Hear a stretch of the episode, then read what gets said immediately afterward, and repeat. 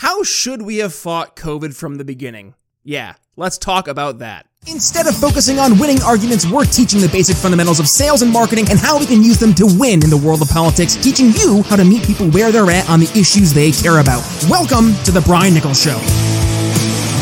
Well, happy Monday there, folks. Brian Nichols here on The Brian Nichols Show, and thank you for joining us on, of course, another fun filled episode. I am uh, joining you as always from our Stratus IP studios here in lovely Eastern Indiana. Don't let cyber attacks or outdated business technology put your company at risk.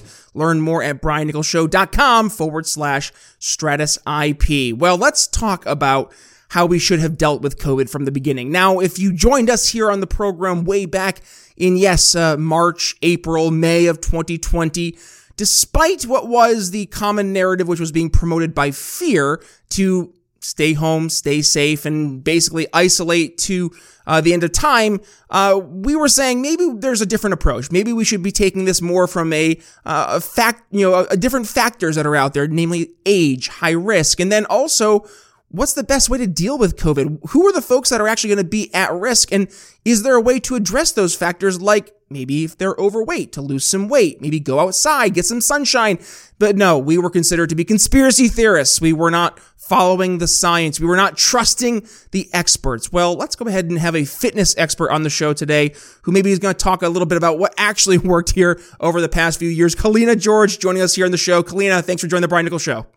Hey, thank you so much for having me. Absolutely. Thank you for joining us. And uh, let's kind of kick things off here because you uh, you've really built up a name here in the greater liberty movement over the past uh, few years. Really in the, the, world of fitness as well, which I, I doubly appreciate myself being a, a fitness fanatic. My, I, my, I used to weigh 385 pounds, so I, I love going to the gym every morning, uh, getting my, my lift in. But I think, you know, when you're talking about the bridging of the fitness world and the world of politics, it really happened over the past few years because a lot of folks in the fitness world who were looking at what the reaction from the government was being done were like, this is insane. This is not how we approach this. And you specifically have had some experience and uh, have really built up a, a nice uh, audience there talking about not just the insanity from the government response, but also man, uh, the the vaccine, right, which we will talk about today. A lot of the, the, the force and and the coercion that was pushed from top down to get folks to take this uh, this vax. But before we get there, let's go ahead and let you introduce yourself to the Brian Nichols Show audience and your world in this uh, this fitness uh, world that you found yourself in. Awesome, yeah. So actually, although fitness has always been a part of my life since I was 17 years old, so almost 20 years, like coming on 20 years. I actually, during the beginning of the um, pandemic, I didn't work in fitness. I actually worked in the hospital. I was a physician assistant. I practiced medicine for six years. I worked in the ICU and um, I did practice all the way through April of 2021. So I think that I have a really unique perspective on um, basically like the fitness side as well as the health side, the hospital side, everything like that. Um, so I definitely some things that I noticed right away, especially from working in the hospital and just from my experience in medicine was we had kind of been through like a pandemic scare before that I don't know. And I haven't, I don't think I've mentioned this on a podcast before, but a lot of people who did not work in medicine around like, I think 2013, 14, 15, maybe might not remember this, but there was a big like Ebola scare around that time. Mm. And we saw some similar kind of, um, you know, measures with lots of questionnaires, wanting to kind of like isolate people who had maybe been to different parts of the um, world and approaching it like that. So I remembered, I remember like the beginning of the pandemic in um, 2020, thinking back to that experience and thinking this is probably nothing, they're overblowing it. Um, I definitely didn't think that they would go as drastic as they ended up going at that time. Um, but I already like I, I, definitely had like my flags going off right away. Now I thought it would just kind of you know come and go just like the Ebola scares that they had, but they really obviously dove right into this one, and um, y'all know the story there. But I agree with you um, that there was no when you talk about like the different demographics, because you mentioned that there was definitely no differentiation between like a high risk person, a low risk person, and how do we approach this? It was definitely very draconian, like one size fits all, like public health approach. which is never a good thing. Um, and we can talk about this later, but mm. that starts right from the moment you're born. Basically, here in the United States, with the childhood schedule, same thing. There's no this child's high risk um, because they're going to maybe go to a lot of schooling and everything early on. Maybe this one's low risk based on where they live, um, the class sizes they're going to attend, different things like that. It's all one size fits all. When it comes to public health, everyone needs all these shots or everyone needs to be locked in their house. So I think when you approach things from that standpoint, you've automatically lost credibility in my mind. So. So I want to reverse. Let's go way back, right? I'm not sure. Are you super familiar with the the way we've gotten to where we are in modern medicine? Um, well, it depends on what you're talking with, about. With Rockefeller. So from the understanding that I've in my reading is is that Rockefeller really wanted to help isolate the the what we consider now like big pharma, right? And and this um more top down approach to medicine versus what was at that time more of your traditional medicine, which was the more holistic approach to medicine, which was a, a, lot of what our grandparents, right, were, grew up, or our great grandparents grew up as their medicines. And it's it's funny. I still think back to uh, my great grandma grew up in the Great Depression, and hearing the stories that she would share about things that was considered medicine or remedies, and it's like, oh, okay, grandma, that's weird. Like, you know, it was like, put this under your toe and it will, you know, keep it there for five days wrapped up in duct tape. And it's like, oh, what? Okay. But that was medicine. And there, and there behind it, it was, it was completely like voodoo in, in the, the public discourse. And it was done from the quote expert class. We see this again, right? Where it was focused to take this holistic approach to medicine and and to get rid of it from the the traditional discourse and and to make it like it's quack science right and and that has led to where we are today where you have really this separation of big pharma and the, the, the prescription drug world that we, we have as the solution to the, the medical issues, which are they solutions? We can talk about that. But then the other side, right? And it's more of how do we address the health problems instead of simply just throwing medicines at, at it much your approach. How do we, you know, go the fitness route? How do we live a healthier lifestyle? And how do we do that not just when we're in the gym, but what we're putting in our body, right? The, the, the food we eat, um, the environment that we, we put ourselves in. There's all these different factors that, that all add up. And I guess it really speaks to how it's, it's been such an uphill battle. And I, I think, you know, back when I was 385 pounds, it was, it was weird for me because like the only reason I wanted to lose weight was because I was told to by a doctor and I saw like I needed to.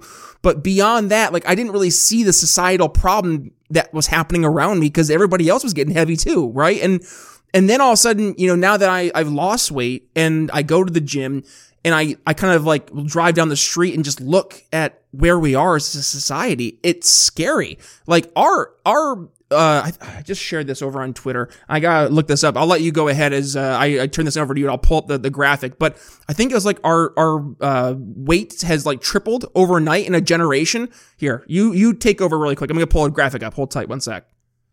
Okay, so um, kind of backing up on that, that that was a, an interesting point. Um, I think when it comes to like the weight gain that we've seen as a society. We live in a society of abundance, and it's been this way for decades. Um, but also simultaneously, the food quality has really started to go down, especially since probably I would say like the 1980s. You know, we started, and I'm not saying that's when we got microwaves, but we started getting microwaves. Everything was microwavable, everything was easy. Restaurant portions increased um, processed foods increased, the ingredients got worse.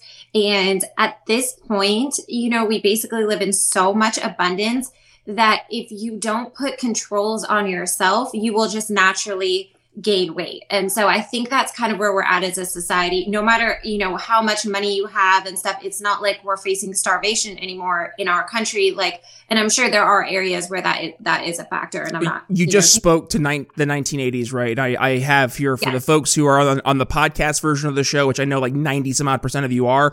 Go to the YouTube, go to the Rumble, go to the Odysee. Check this out because this graphic is just insane. From 1987 to 2021, our obesity rates have tripled. Yeah. Tripled in one generation, tripled. And I say that as someone who I was morbidly obese. Like, yeah, it's a big problem. I mean, I look at my home state of New York, and New York, I mean, you think it used to be like the healthiest state. Now, 25% of the state is considered obese. It's mind blowing. Yeah, and I think sorry, that's my puppy. Um, he's in the other room. So uh, what's interesting to me is I see on that in the very first picture, Louisiana, which is actually the state that I've lived in here for eight years. It's completely white, so I'm assuming that that may have one of the lowest levels of obesity, even though I don't see it on. Um, you know, I don't see that on there. Uh, chart here. But now um, we are obviously at the highest level of obesity. So what happened there? Because home cooking and things like that have always been a part of Louisiana culture. But what changed? Was it the food quality? Um, was it portion size? Is it alcohol? Is it, you know, maybe we were working a lot more physical labor? Back then i mean i think that there's a, probably a lot of different factors in play but that's interesting. I didn't realize in 1987 um, and correct me if i'm wrong correct me if they just maybe didn't have data and that's why it's white but it looks like we didn't yeah. really have a problem. Now we have a huge problem here in this oh, state. huge problem huge problems. And and this actually was shared by luke Rudkowski um, over on his twitter when this where i originally found this. And his question was like well what happened here right? And the, and that's the the big question is well what did happen here?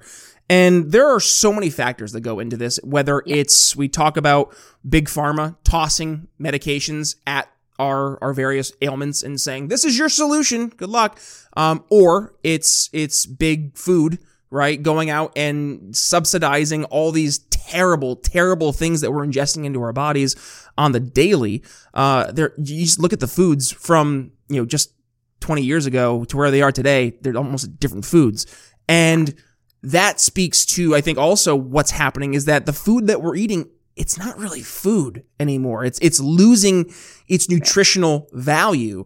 And that's scary, right? Because you could eat what you think is a healthy-ish diet and still struggle in the United States, but it's because there are so many hidden things that people just don't pay attention to. And I guess that speaks to why it is so important for us to be like actually, you know, uh, smart consumers, I guess, like to go out, read the labels, take the time to know, you know, where's your food coming from? I, I moved to a small rural area in Eastern Indiana and I was like, you know what? I'm going to, I'm going to make sure I'm going to start using like a local butcher because I don't want to be in a situation. Oh, we'll get you back in a sec. I don't want to be a situation, um, where, there you are, uh, where Sorry, all this, uh, yeah. airplane mode or something. I don't know why phone calls are disrupting it. Oh, no, you're good. No, but I was saying, I don't want to be in a situation, um, where like, you know, I'm like I was in Philadelphia.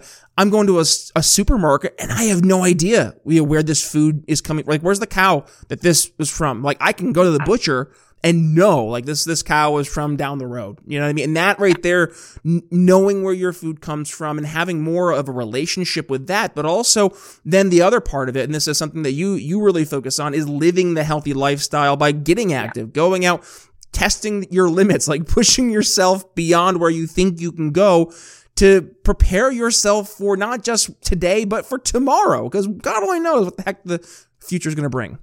Yeah. So um, actually, I had done a poll like a couple of days ago because I talked about myself and my son. And my son, he does have a, he's pretty picky with his diet. But mm. I said, um, my son and I both basically eat like nonstop. Okay. Like we eat like there's no tomorrow, both of us but both of us have like an ideal BMI. He's five years old, but why is that? You know, I, I asked the question, what do you think? What food do you think that we avoid? You know, and actually, it turned out once people started answering, I was like, there's probably like three things. But the one major one that I was thinking of, a lot of people did guess, and that was sugar. Like, basically, I think a huge problem that we have is sugar, high fructose corn syrup. Obviously, there's all sorts of other awful ingredients like, you know, food dyes, artificial, you know, flavorings, different things like that. You know, like you talked about with the meat, there can be hormones, antibiotics, all those things. But I really think that the sugar is definitely sugar is one of the biggest issues. Um, obviously, our dairy, we actually do avoid dairy too. So that was like a secondary answer, but it's not like a main one.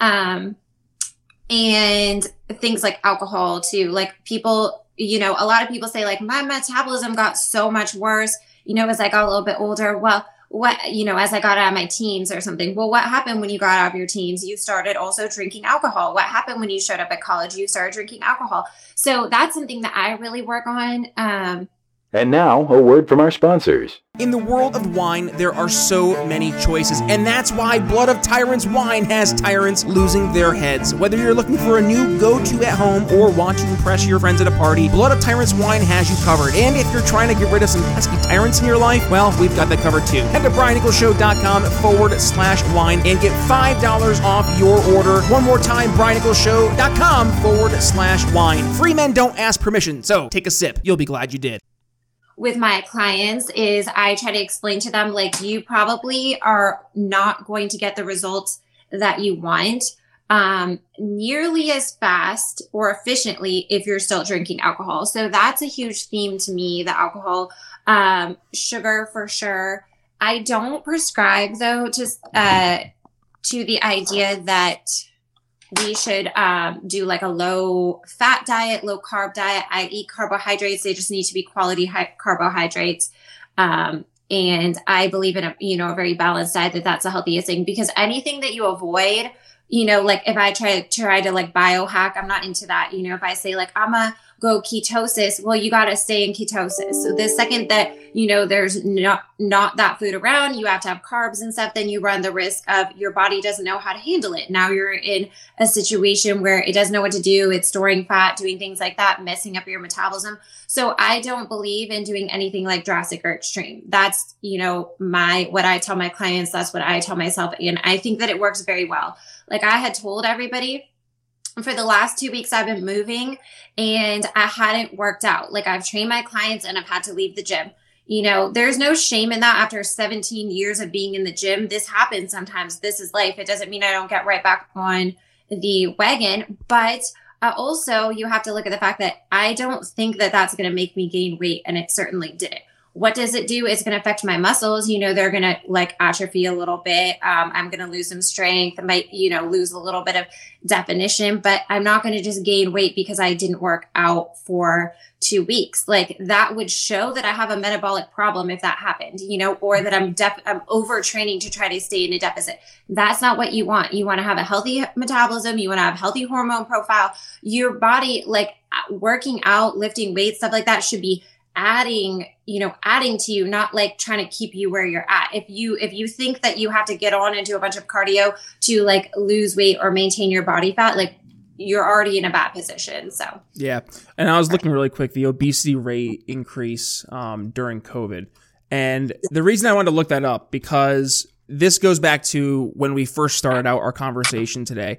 Um, you know what was the best way to actually deal with covid? And we saw the stay home save lives, yeah. namely your life, right? And and we see, yeah, um, CDC recognition uh, adult obesity as an epidemic has increased exponentially since the pandemic uh, started, especially yeah. amongst children ages two to nineteen. How about that? Um, so I was just reading that over in the CDC here on, on the good old Google device. But anyways, that goes back to well, what should we have done, right? Instead so, of locking folks down for yeah. God only knows how long, what yeah. would you have said? You know, all of a sudden, Kaleena, you're you're in charge of the uh, the CDC. No, you're rather you're right next to Trump. You're uh, you're you're, Ant- you're Anthony Fauci instead. You're you're taking the oh, role. What's your recommendations? Fauci. Um, okay, so first of all, I want to know what does the CDC? Did they say what the cause is? Are they taking some ownership there, or they're just like doing the thing that they always do, which is like we don't know why like this happened, but it did, you know, or it was unforeseeable circumstances. Um, the truth is, is that they closed down gyms. They even went so far as to close down like public areas, like parks, playgrounds, different things like that. They scared people like to, you know, and like to the fact that if they're near other people, they're going to get sick, you know, die or have someone in their family catch the illness, die. Like so much stress around the situation that people just avoided going public places. Not everyone. So right now, I I just moved to the country. I have you know like over an acre of land. It wouldn't really matter to me if they close down everything right now because I go outside, go for a little run in a circle. You know, it's my property. I can get a couple of things. I could get some rocks and lift them, whatever. You know, push ups, pull ups, whatever. But that's not everyone's case. A lot of people are packed in little apartments and stuff like that, especially if you think about cities, New York, or just even even smaller cities. People lived in apartments and things where they didn't have a lot of space. They're closing those gym down, gyms down. You know, they're doing things like taping off, you know, walkways and recreational areas. that was awful for those people. That was absolutely the wrong thing to do. And yes, it definitely put them at a disservice. Um, obesity, as we know, was linked to a worse outcome with COVID, and it's linked to worse outcomes just in general with your health. So I think they absolutely mismanaged that. They definitely, first of all, I, you know, I'm very libertarian.